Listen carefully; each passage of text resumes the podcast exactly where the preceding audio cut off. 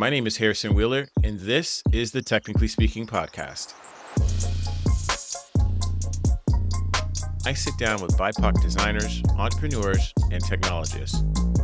We discuss careers, triumphs, their resilience, and the why behind their decisions. Before we get started with the show, I just wanted to plug our Patreon. If you like what you're listening to and you want to support the podcast, for as low as $3, you can contribute monthly to help support the production of the show. You can contribute today by heading over to patreon.com slash technically speaking HW. I'll also include the link in the show notes.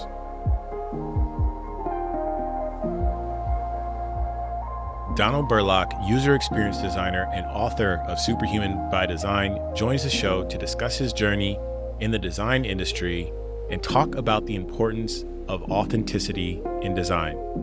He shares his passion for using creativity to drive social impact and challenges designers to think beyond the traditional definition of design. Donald also reflects on the role of image and perception in the industry and the need for unification of communities. Let's get into it. My guest today is Donald Burlock, user experience designer and author of Superhuman by Design, joining us from sunny San Diego. How you doing today? Thanks for coming to the show. Thank you, Harrison. And it is sunny, and I love sunny at this time of the year. so yeah. I'm doing fantastic. How are you today? I'm good. This is like one of the few days where I'm actually, I've got a few back to back recordings, a lot of really good energy. I'm feeling great about it. I think Technically speaking, has always been about like engaging with folks around in and around the design community and around the technology community. And now we're in a phase where we're starting to really build that community. And so the last probably what 30 days, I've hosted two meetups and really getting to engage in, in, folks in real life, which has been, it's been just like very uplifting, energizing. And, it has to be energizing, right? Yeah, yeah, energizing. There's just, there's something amazing. And I'm sure folks on the call, you can probably attest to there's something that is really gratifying about building something that people truly believe in. And so that's just like a brief moment of reflection. But yeah, thank you for asking. I think it's important to emphasize that the journey of getting to this moment here today on this episode started so, I would say, in the cradle of community, right? I, I felt like that was yeah. your intention from the beginning. And so, every episode I've listened to, you haven't gone off message. It's always been within this cradle of we're building a community and this community has purpose it has amazing energy and now it's just translating more and more to these in real life yeah. moments. So i just feel like i'm part of what's happening. I feel like i'm part of the wave now. Oh hey you always have been anyway. I know you've been we've been trying to connect for a long time long like time. for for listeners years. for years. This is years in the making today this is this is definitely years in the making. We had like an intro call before this, and it was one of those things where we wish it went a longer period of time, but this will just be a continuation of that. Yeah. Okay, before we get started, I always love to get into a few icebreakers before we get into the episode. Okay. And one thing that I love to, to kick off because it can go down any sort of path or meandering path. What is something that you're currently obsessed with? Currently obsessed with. Ooh, that's a really good question to get into it. I can share with you what I'm thinking about a lot. And I don't know if I'm becoming more passionate or just if I'm obsessed with trying to get better. But I started playing golf this year. And, oh, and I'm not okay. a golfer. So I, I will caveat that by saying there are golfers who are people absolutely understand the fundamentals of the game and they play it. I am on this recreational roller coaster where occasionally I will find myself with some extra time, some extra energy. And now I'm getting to the stage of my life where going for a jog isn't really as I would say satisfying as it was years ago. Just the mm-hmm. knees and things aren't working like they used to. But golf, for whatever reason, has now become my new passion. So I'm buying books now, watching. Wow YouTube videos on how to swing. I'm discovering that there's actually a lot of diversity in this new generation of golfers and people who are just loving golf and playing golf. Yeah. And obviously, there's companies out there that are taking advantage of that, like Top Golf, right? They're bringing people into the Yeah. game. That's my new obsession or new passion. Amazing. Yeah.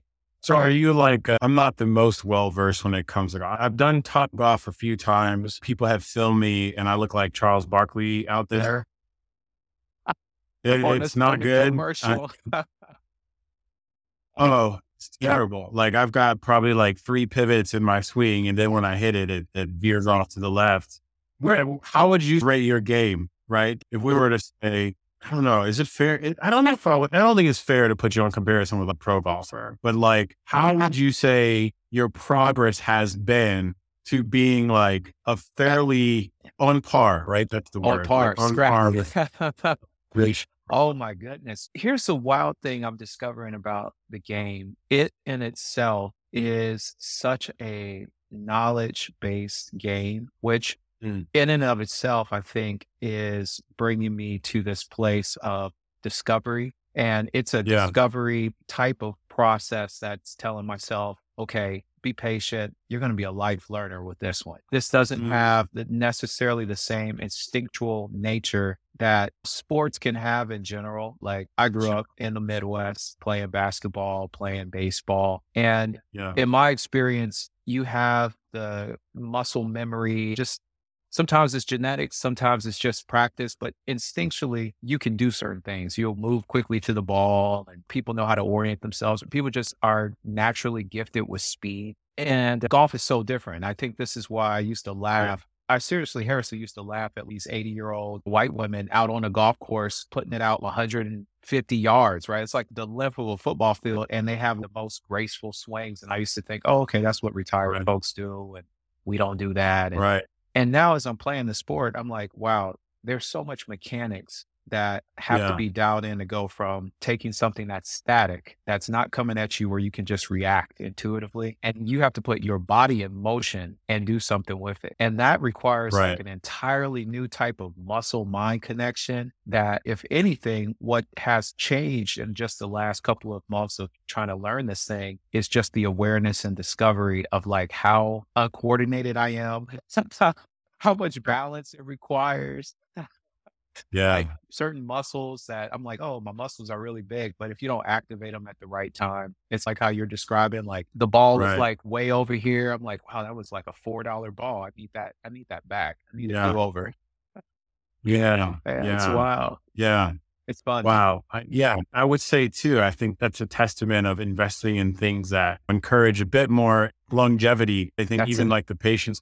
Yeah, I love that because I'm in the same place. Like I can't look, I cannot play anything that requires agility or just general power impact, right? Yeah. my body just does not respond to that anymore. So I'm glad that you found something in that. I'm still on the search for that, but I'm not in any rush. Okay. Next time we see each other in person, we'll hit up Top Golf first, or we'll uh, maybe we'll start with putt putt, and then we'll just we'll build from there. That's a great place to start.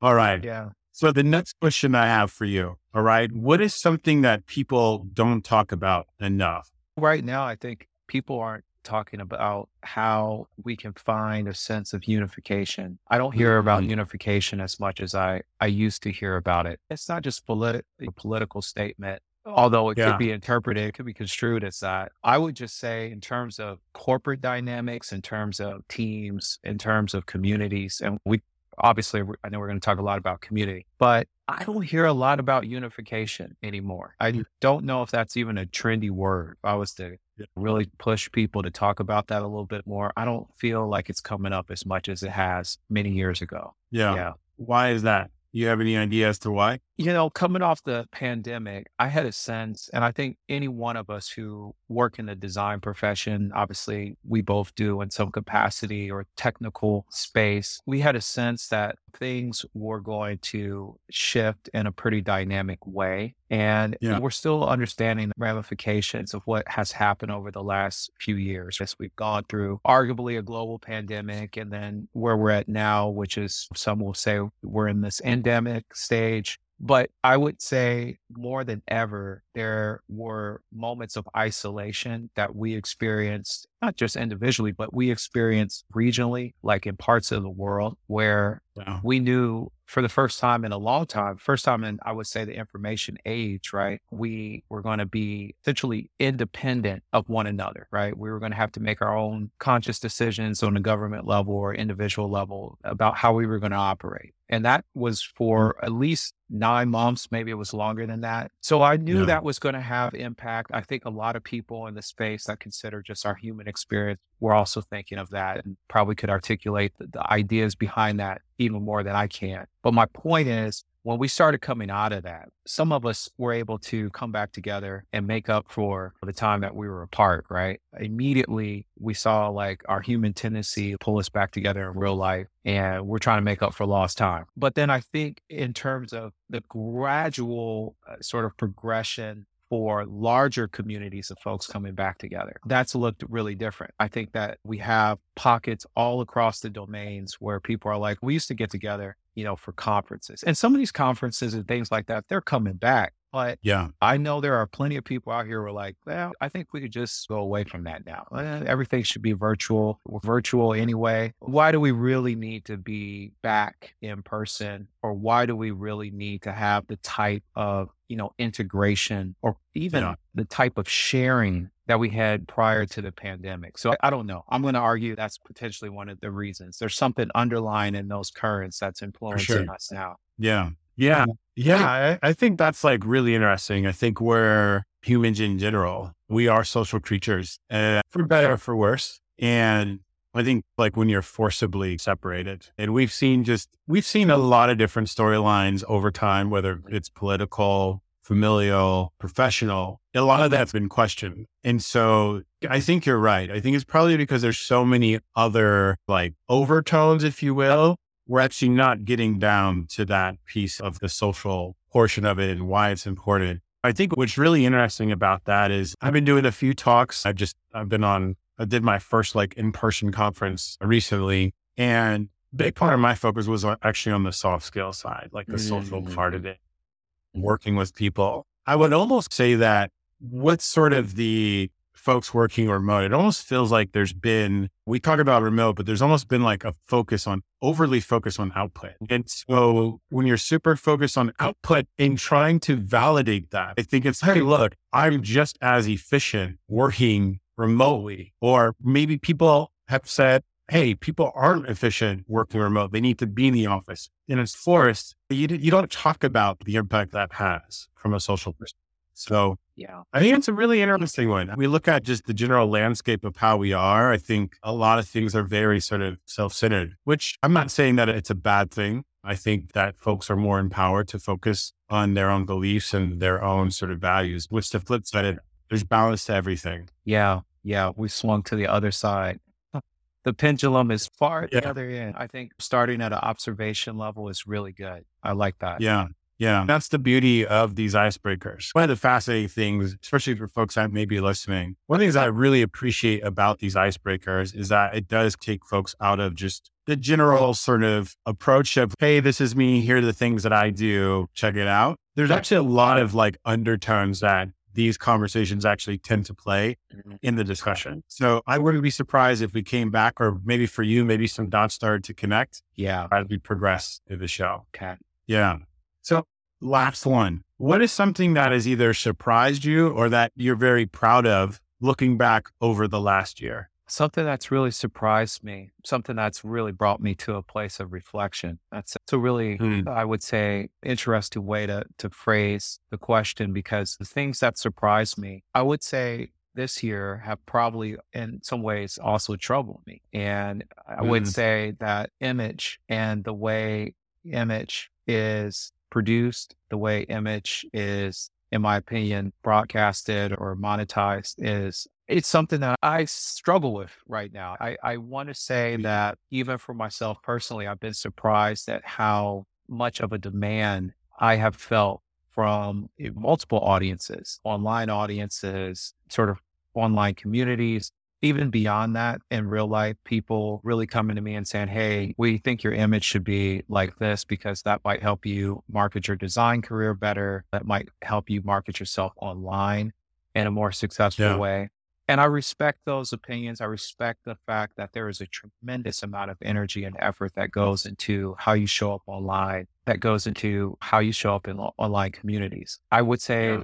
that probably became a louder message for me this year more than ever. And what has surprised me is my almost anti stance on doing that. So I've had Mhm. a almost anti, I would say, attitude towards being in this position where I constantly have to put myself out there in a way that other people expect myself to show up. Yeah. That's the best way I could describe it. I think like at the end of the day, there's like this opportunity to show up how I would like to show up. And maybe that's Yeah. always been available to me, but I don't know if I've exercised my privilege. And I do think it's a privilege. I don't know if I've exercised my privilege to show up the way that I've wanted to until this year. So that has surprised me. Mm. Like I said, Yeah. troubled me on one hand that people have said, Hey, we really think you should be this way. This is how you should post. This is how you should share frequency. And I'm like, do I really have to do that in order to get the message that I want to get out there? Do I really have to do that in order to be about my purpose or my mission? And to some degree, yeah, I do think I have to cooperate. I don't want to say that I'm like so anti that I'm not,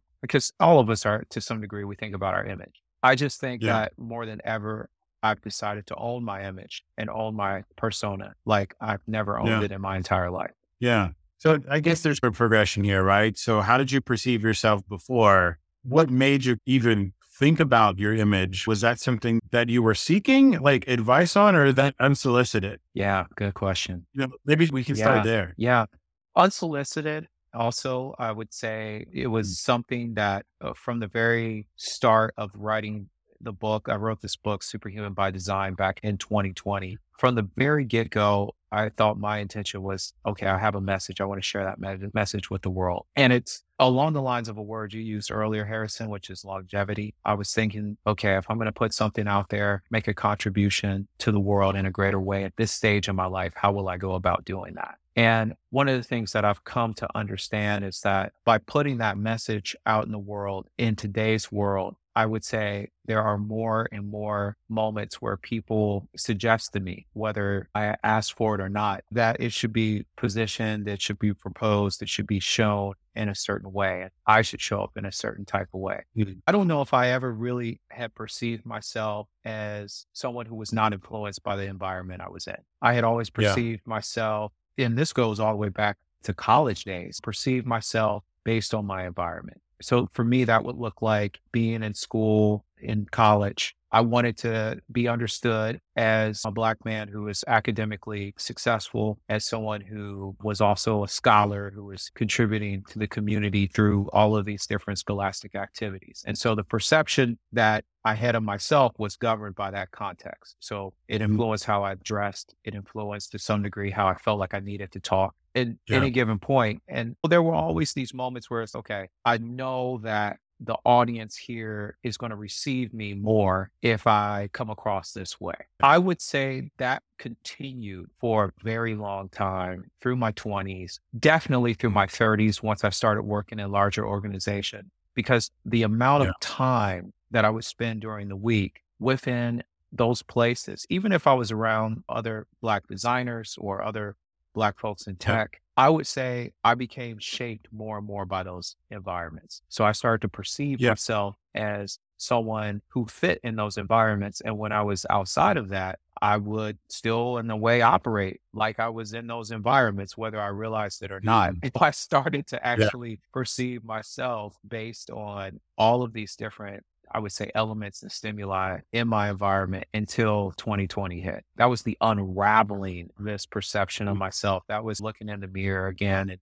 literally saying physically on the outside, so the externals, but then also internally, wow, is this really what I'm about? Is this really who I am? Is this really what I want to say? Is this really how I want to show up? Now, do I have to show up that way? Who's right. been telling me that? Nobody. It's been peers. It's been, and, and, then when I would think about some of the other things, I would say, yeah, people have been telling me things that have subconsciously sat within me to the point where I'm like, ah, okay, I didn't see you before, but now I see it. So that has yeah. been a journey. It's an abstract, yeah. like very real experience for me. Yeah. The best way I can start to describe it. That resonates like quite a bit. I definitely went through a period like that's the beauty of at least growing older. And hopefully everyone takes the time to have some level of like self reflection because I think you need to make the time and space to start to understand these types of things. I can remember even going to school, even just like small things, right? Like I, I was on the football team, I played ball in college and they were all about tradition. And one of the things that, that I'm sure that Black folks have dealt with is the presentation of their hair. And, yeah. and I can even remember just we were a traditional school. We have clean cut guys is the way that you show up. And and you start seeing the headlines over time of kids with braids before a wrestling meet getting their hair cut out. It's it's ridiculous. Yeah. Because you almost have the kind of question like, why? Do you feel uncomfortable? Like why is there such adversity to the way that I look? Why is it in spaces that I stand out, but you might think of me as a threat? Right? And or that I don't even do this type of work. Mm-hmm. Yeah, I that's right. I can't tell you how many times I've walked in a place where people thought I was a security guard or didn't even manage a team. And I think I think in those moments I didn't necessarily know how to process it or how to even react. But I think the unfortunate part, like looking back, I, I will I say this in a few ways, right? I think like I would say how unfortunate it might be that I didn't react a certain way in that situation, right? But then I look at myself and I give myself a bit more grace in terms of saying, this is actually a lot to break down. And I think to emotionally react in that situation would not necessarily be fair at that point in time because it was likely things over time that I had within that probably wouldn't reflect well in the situation.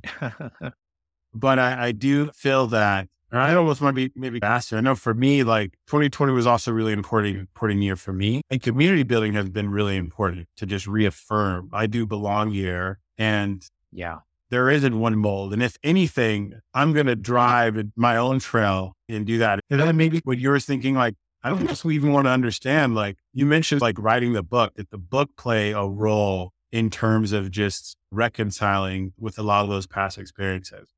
I think it did. I think that's one of the reasons the book became so important. It was my way initially of working through this authentic story that I mm-hmm. wanted to share with others, as opposed to just telling myself a story. Like, I think right. in a way, part of going back to that image comment, we tell ourselves a lot of stories, not to get way off in some deep psychological path here, but we do tell ourselves a lot of stories, self consciously, yeah. even consciously. And what I wanted to do is get my truth out in a way that was inspiring for a lot of other people. And I think by writing the book, I was able to do something that at the time I was struggling to begin to understand how to do in real life, which was bring that authenticity of who I am, that mm. authenticity of my story to the type of, I would say, it's really the type of output that forces the person, right, to be as honest as possible about what they're experiencing.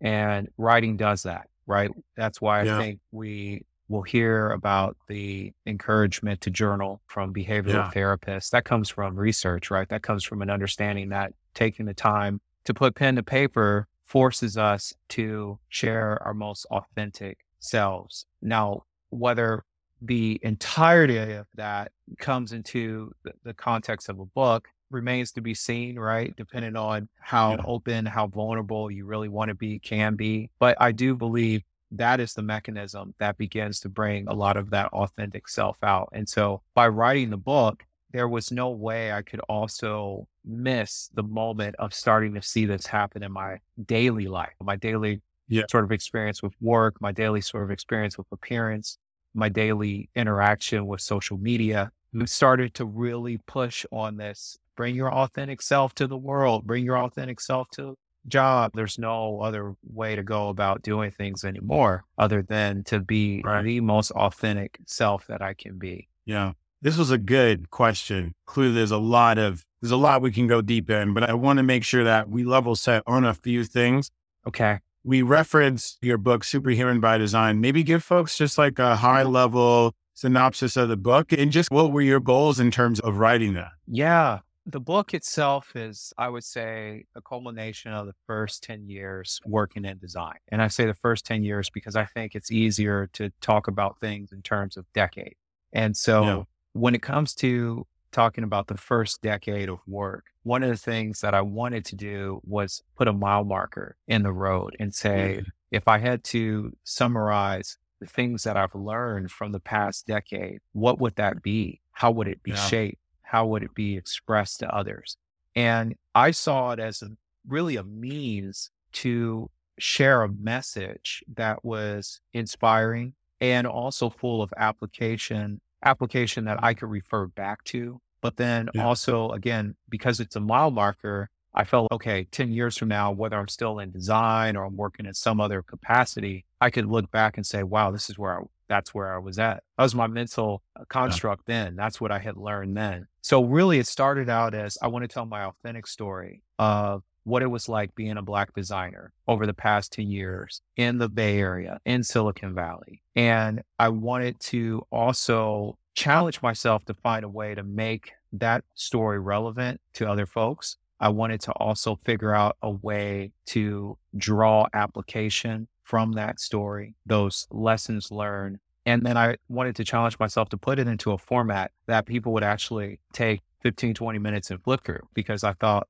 as a designer, I barely have enough time to read. Some people read 50 to 100 books a year. I'm amazed with myself if I get through 10 really good books through the year. So I knew it had to be something that popped, that grabbed people. So I worked on the design. Again, as a designer, you're putting something out, you want it to be quality. I wanted to express my own creativity through a book about creativity. And then the last thing, Harrison, I would say is that I wanted it to have some connection to pop culture because I thought if I bring a book out and it feels like it's touching on transformation. It's touching on my personal experience as a Black designer in Silicon Valley, as an entrepreneur, all of these different things. And I don't have a, a pop culture element. Uh, it might be very difficult for people to stay with it. They might pick it up and say, okay, well, that's really good for Donald. We're happy to read that for 30 seconds yeah. because we know him. But for someone else who doesn't know me, they're like, who's Donald Burlock? Not a celebrity, right. not arguably famous with X number of followers. And it's like, why would someone who knows nothing about me, who's two, three, four degrees removed from my network, which is pretty far, why would yeah. they pick up the book and read it? And I said, I have to talk about something pop culture related. And so superpowers, superheroes, their influence on our culture, their influence in even our corporate communal culture. I said, okay, that's the way. That's the avenue to get the excitement, get people into it. And for no other reason alone, you might pick it up because you're like, I like superheroes. I like superpowers. I hear about that all the time. Well, people use yeah. it in popular culture. I'll give it a shot. yeah. For all intents purposes, this is this podcast is focused on designers and technologists. So why would a designer want to pick it up and what can they take from it? Obviously, you're talking about your experiences. What are some like ways that maybe some superpower that designers like could benefit from? Well, it's a really good question because I think the way I position the book to designers as an audience or anyone in the design discipline or design family yeah. is different from how this book is positioned for people who have no sort of real understanding of design. And I needed yeah. to do both because I knew the core of my network, my professional network, is with folks who have design experience, right? Or work in the design family. And I knew if I didn't get that core to get behind the work, it wasn't going to elevate beyond that core and begin to influence yeah. a lot of other communities. So I say that to say that for designers, there's a couple of really amazing takeaways. I would say one for anyone who finds themselves changing careers and looking to be in design or looking to have social impact as a person who desires to do it through creativity. This is a fantastic book for you because what it does is frame ways for you to leverage your own creativity and use the design process to put that creativity in motion so you actually have actionable results. You actually start to create things that have impact. So that's one part of it. I think there's another audience of folks who are getting into design, especially now because design is so mm. interconnected. It's more yeah. human on more dimensions than ever right? So before we would say, oh, design is human, we would say human centered design. The dimensionality of that has really become that much more rich, which is exciting. I don't think we can talk about some of the aspects of humanity in really canned, hubris ways. Humanity is beautiful, right. it's messy. And so I think for those of us who are starting out in design, so if you find yourself coming out of a design program anywhere globally, if you find yourself entering into the design profession and this is your first foray in terms of your career, this is definitely the book you want to get because what it'll start to do is give you some foundational pieces how you can have impact as a designer, as a creative at this stage of your career.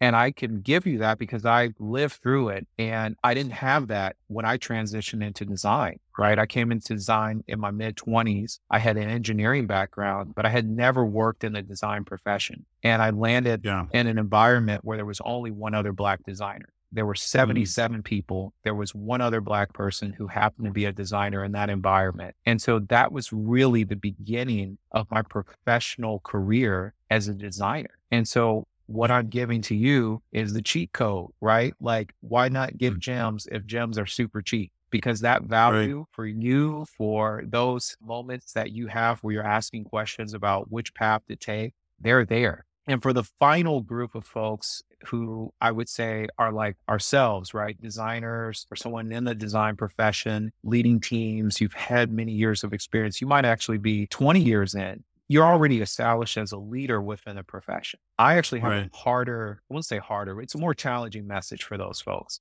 And that has more to do with the superhuman by design ethos that runs throughout the book, the superhuman code. It dives into the type of impact you have as a superhuman. In other words, someone who has been given the opportunity through your superpowers to be more and do more. I challenge those folks to not rely on the hubris. I'm going to keep coming back to that word. It's the second time I used it, but it's important you're not in a position as a leader to say wonderful things about diversity and inclusion and belonging. You're not in a position to have conversations about creativity and have conversations about how to stoke creativity within the studio, within the hearts and minds of clients, or just in general without beginning to understand how that's connected to the greater social impact that you're having. So the conversations on sustainability and creativity and diversity and inclusion and belonging and many of these topics that we're discussing, we're having them in rooms where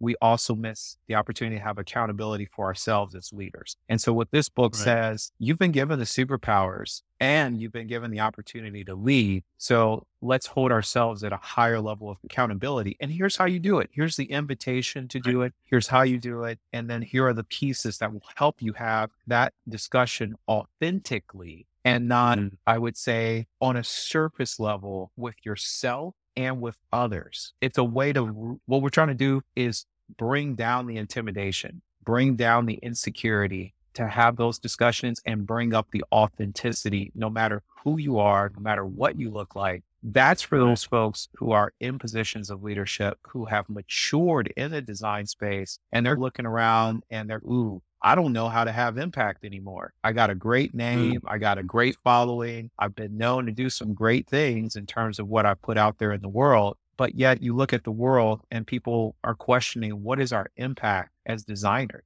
For me, is the impetus to write the book. I'm like, I want to contribute as a leader to yeah. seeing significant change for the better in the world. And why wouldn't it start with someone who has spent time understanding mm. human capacity to be creative in order to do something innovative, in order to do something that leads to social impact and change. In my mind, it should be a designer. It should be someone who has some understanding of the design discipline, right? Like, yeah. why not you? That's what I say. The book is like, why not yeah. you, superhuman? Yeah, I think there's three standout things. Number one, you're writing it as you're doing it, which I think brings in important relevance. The second piece is like, yeah, we're going through a transformational period in terms of what design represents, what the definition of design is. Yeah. As a function. As a function. And I don't That's inflection, right? Like, I, I think one of the things that I really appreciate about this book, right, in the way that we can,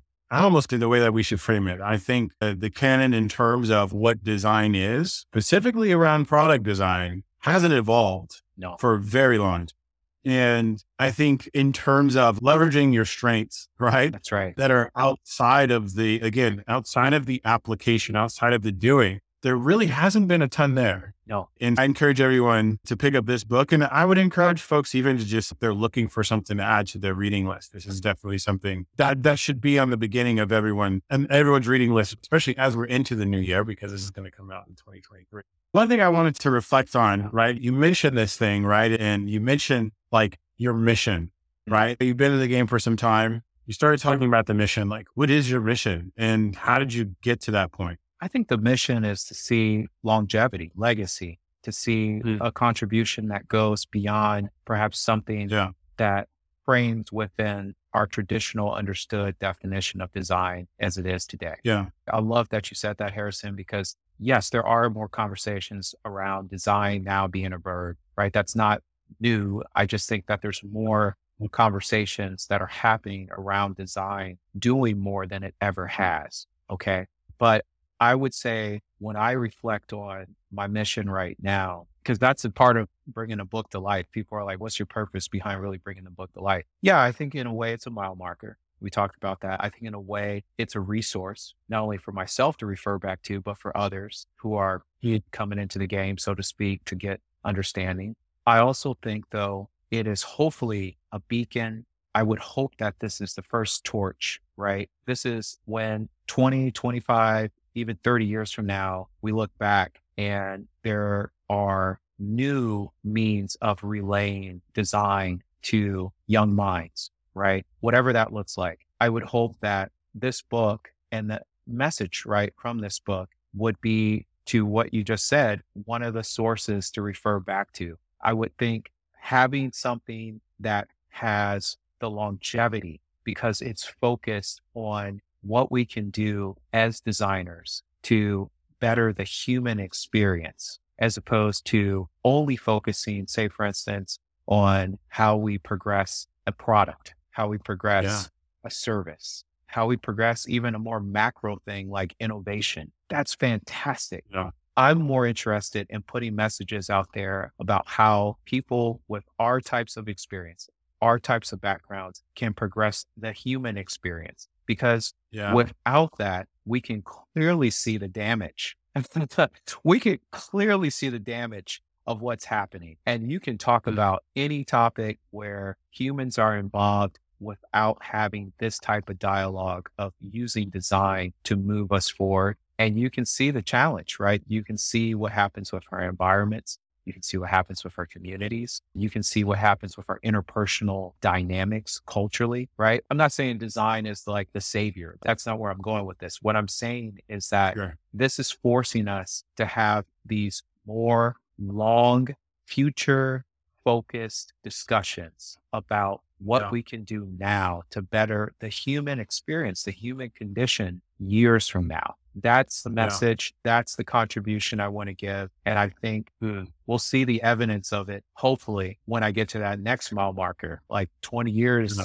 of career later, we look back and we look at 2020 when the book came out. And I'll have an opportunity to see was that part of something that was a lot bigger? Did that add to this growing message of people who are trying to say, hey, let's do something for our human experience. Let's do something for our human condition. Let's not just design the next version 15 of fill in the blank Yeah. code, you know, product. Yeah, I mean, I mean, like you think about like, yeah, we start talking about design as, as like a verb, right? Like the output of that is actually very ephemeral. Like it doesn't last. Version 16 will be version 17, right? yeah, What was Photoshop yesterday is now Figma and tomorrow it's going to be something else. that's it. So I love that you're taking like this longer term approach because if you put your stock into something that is fleeting, you know, that's not necessarily accounting for the longer term effects. So That's it. That's it. You nailed it. I appreciate you taking us through that. Yeah. Hey, look, man, we're at time. Oh, so This soon. was, this was a great, I know this is a great conversation. Oh, Harris. Maybe I'll have you back on the show for like part two, we right? another hour. We were just Yeah, man, yeah, we're we really need- in we it. We're in it right now, man. I'm know. like strapped in. We're like in the hemispheres. So this is amazing. Yeah, I hate to I hate that it's coming to. I hope the audience feels that way too. But I'm like, ah, I can keep going. This is awesome. Yeah. Hey, look, we'll have to have you on again. Thanks, I appreciate you coming on as we finally made this happen. We made it happen. Um, Thank you. Thank you. We made it happen. Yeah, seriously. Really. yeah. So, look, how can folks purchase the book? How can they follow up with you? Just let us know where we can find you on the internet. Yeah. Easiest way is at Mr. Burlock on IG and all the links that'll take you to getting books or checking out more about the book are right there. Obviously the book is on Amazon, but find me on Mr. Burlock. I do respond to folks and typically what I do is I ask people to buy the book, flip through it a little bit, and then let's engage in a conversation. I think Yeah. it just serves as a way to to begin the conversation versus I think sometimes people will knock on the door and I try to be humble and respond to as many responses and questions as possible. But I'm like the book is a great starting point and it's like it's cheap. It's eh, relatively Yeah. cheap. Yeah. Yeah. Look, we'll include links to all of that in the Okay. show notes so listeners can easily access that. Again, thanks so much and good luck on that on the golf game. Yes. Enjoy the weather. And until next time, thanks, Don. Thank you. That concludes the show. Thank you so much for listening. Don't forget to leave a rating and review on Apple Podcasts. That is a huge way to show your support, and it really helps us reach more people and grow our following. By the way, we release a new episode every two weeks, but in the meantime, you can follow us on Instagram, LinkedIn, or YouTube at Technically Speaking HW. Again, thanks so much, and I'll see you next time. This has been a production of Technically Speaking Media.